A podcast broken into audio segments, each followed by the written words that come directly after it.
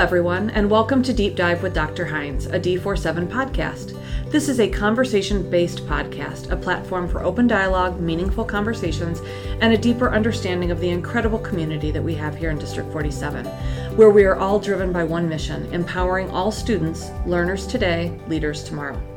I'm Dr. Kathy Hinz, Superintendent of D47, and I am so proud of the group that is joining me today. If you haven't already seen on social media, Lundahl Middle School 7th grade dual language students made it to the final round of a worldwide competition held by UNESCO called the Human Rights and Multicultural Challenge. They are the only United States school to move on to the finals. Here to tell us more about this incredible achievement are dual language teacher Miren Ogando, principal Angie Compere, and students Bri, Joshua, Charlie, and Sebastian. Welcome and congratulations to you all. If we could start Ms. Ogando, what inspired the seventh grade dual language students to participate in the Human Rights and Multicultural Challenge? Well, um, I made this same project some years ago in Basque Country in my original school, and I saw that it was beautiful. So we can learn a lot of things, not only about geography or history, uh, we developed a lot of other skills like how to present in front of people, how to prepare presentations with different materials. So I knew that it it's a beautiful challenge. Um, we can prepare that in social studies. So I, I thought that it was a, a beautiful idea. And I talked with Miss Compere about that, and she said me, yes, of course, Miss Ogando, let's go do it. and here we are. That's great. Thank you. Could you share some insights into the preparation and the efforts put in by the students leading up to this final round? Yeah, sure. So we had a lot of work. These students, they were preparing their normal curriculum subjects, and in the meantime, learning about human rights, all the UNESCO's values.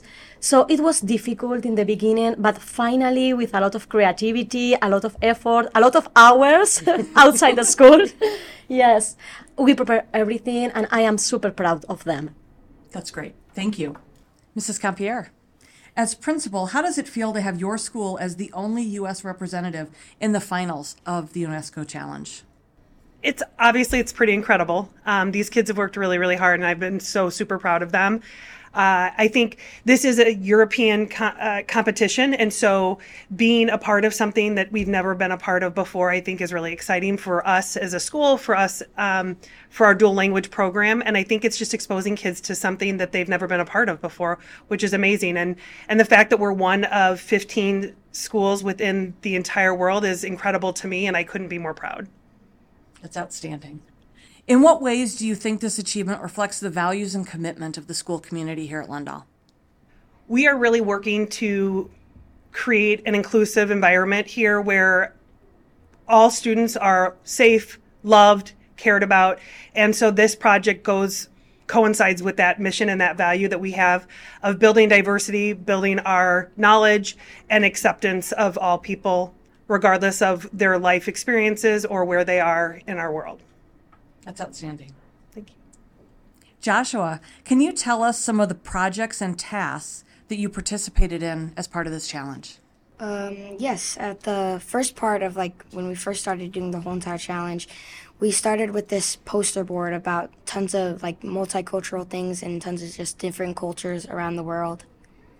And after that, we were able to go on to another one, which is where we were taking our original posters that we have originally made and then like present them on the screen and just tell more about them.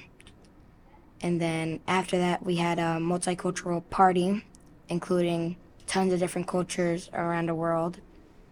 And now we're here. you make it sound so simple, and yet I don't think it was. Not really. Not really. Sebastian, can you describe the collaboration and teamwork that was involved in developing the project? Yes, as we started um, going on to the contest, we had doubts that we were going to go to the finals rounds and even past the first round. So when we started the first level, um, we we had to do a uh, poster and like present it in in a screen and explain it to the judges. And when we were at the party, we had families to help us with all the food and decorations. So you really had family join in as well. It wasn't just the kids in the classroom, but it was. It was, yeah, it was also families that helped us with food and decorations. That's great. Charlie, how has participating in this challenge impacted your understanding of global issues and cultural diversity? It's definitely um, piqued my interest and changed some of the things that I know about um, the things that I've studied.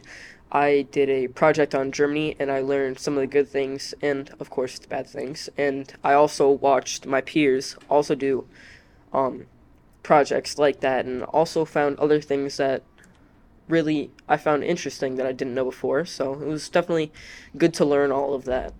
That's great. Each country has things to be proud of and some things we could all improve on. Well, don't we all? Yes, absolutely. absolutely. Bri, what challenges did you face during the earlier rounds of the competition and how did you overcome them? So when we first started, I feel like we didn't really realize how serious this was. We were kind of like, oh yeah, we can like easily pass this. But I mean, definitely when it goes on with like the actual school curriculum and then having to like with the UNESCO values was definitely hard to like follow, especially since we have other classes that we need to worry about and like other homeworks we need to do. It was hard to like have that all on top of each other. And a lot of us have like extracurricular activities after school, like soccer and basketball and wrestling. And then we also have like the clubs part, which is like NJSS, Student Council, and Voices Latinas.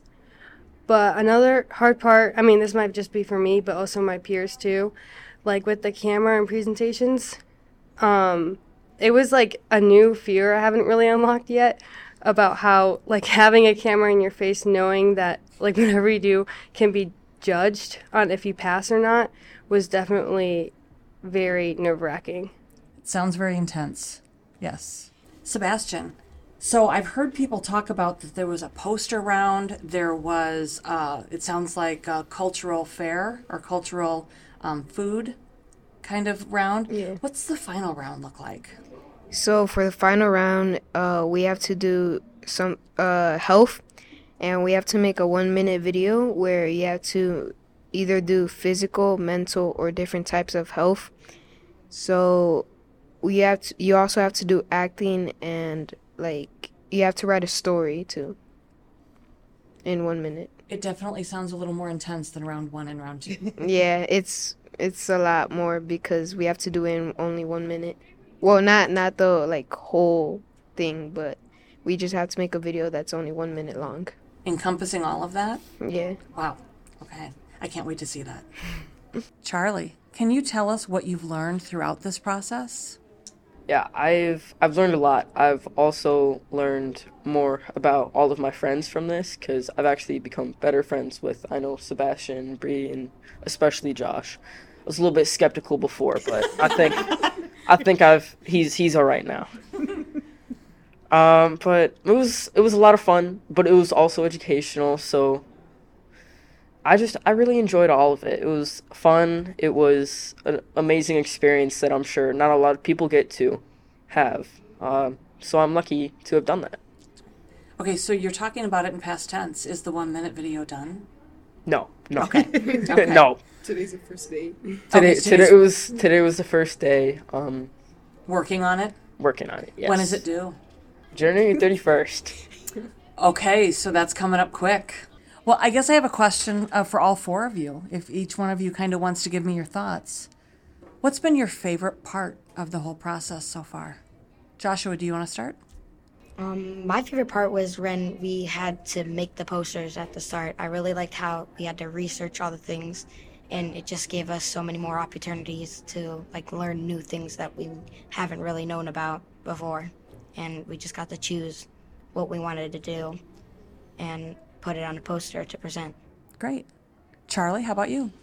My favorite part had to have been the the party. It was definitely a lot of fun. I saw a lot of people uh, get together, and it was amazing to see this whole community that we've kind of built based just off of this project alone. So it was it was amazing to see, and there were some performances too. So that was a lot of fun. That's intriguing. Sebastian here, he was doing the salsa. Oh, okay. Very nice. but I'm sure he can answer that. Okay, so Sebastian, he kind of teed you up for this. What's been your favorite part? Uh, my favorite part is also the party because um I I dance with some of my friends, and I was also happy to see like all the families coming and bringing all the food and decorations to help us get this goal. So, um, I also saw a lot of my friends. Um, we we had a lot of fun. That's why it's probably my favorite out of this whole competition. That's great. And Bri. Mine, I'm gonna go with um, Charlie and Sebas. It was definitely the party. Um, it was fun to see like all the work that we had all put together and how we passed with it. And on top of that, uh, me and my friend Mateo, we organized a speech for the whole community. And I mean, at first it was definitely I was nervous, like really nervous. But I mean, at the end, it was worth it to see like how much hard work and the dancing and the band performances that we had that it worked out and it passed, especially the food. The food is really good. Miss Ogando. So it sounds like the final third stage is due here at the end of the month, which is coming soon. What is the timeline to be notified with whoever gets to that final winner stage? Do we know? So we don't know yet, but probably it's going to be in the end of the February or beginning of March, and they are going to put like in a TV show in a live. Um, lucky we because we are going to be in the school. You know, in Spain there are seven hours more, so we are going to be all together. And for me, this is the beautiful part because we are going to be all together sharing this moment, and we are going to know in the same moment, in the exact moment, if we win or not. Well, that's great. And I know that I speak for everyone at District 47 when I say that we are so proud of you, your accomplishments, and everything you've done so far and what you're going to submit in this final phase. Um, I'll be waiting to hear the final results. I'd love to see the video when it goes in. Um, but you should all be immensely proud of what you've done and what you've achieved so far. Thank you. Thank you very much. We are so excited to share these conversations with you on the podcast. Continue to subscribe and listen to us on all major podcast platforms. You can also find information about the podcast on our website, d47.org. And follow us on social media to stay up to date with all new episodes when they drop.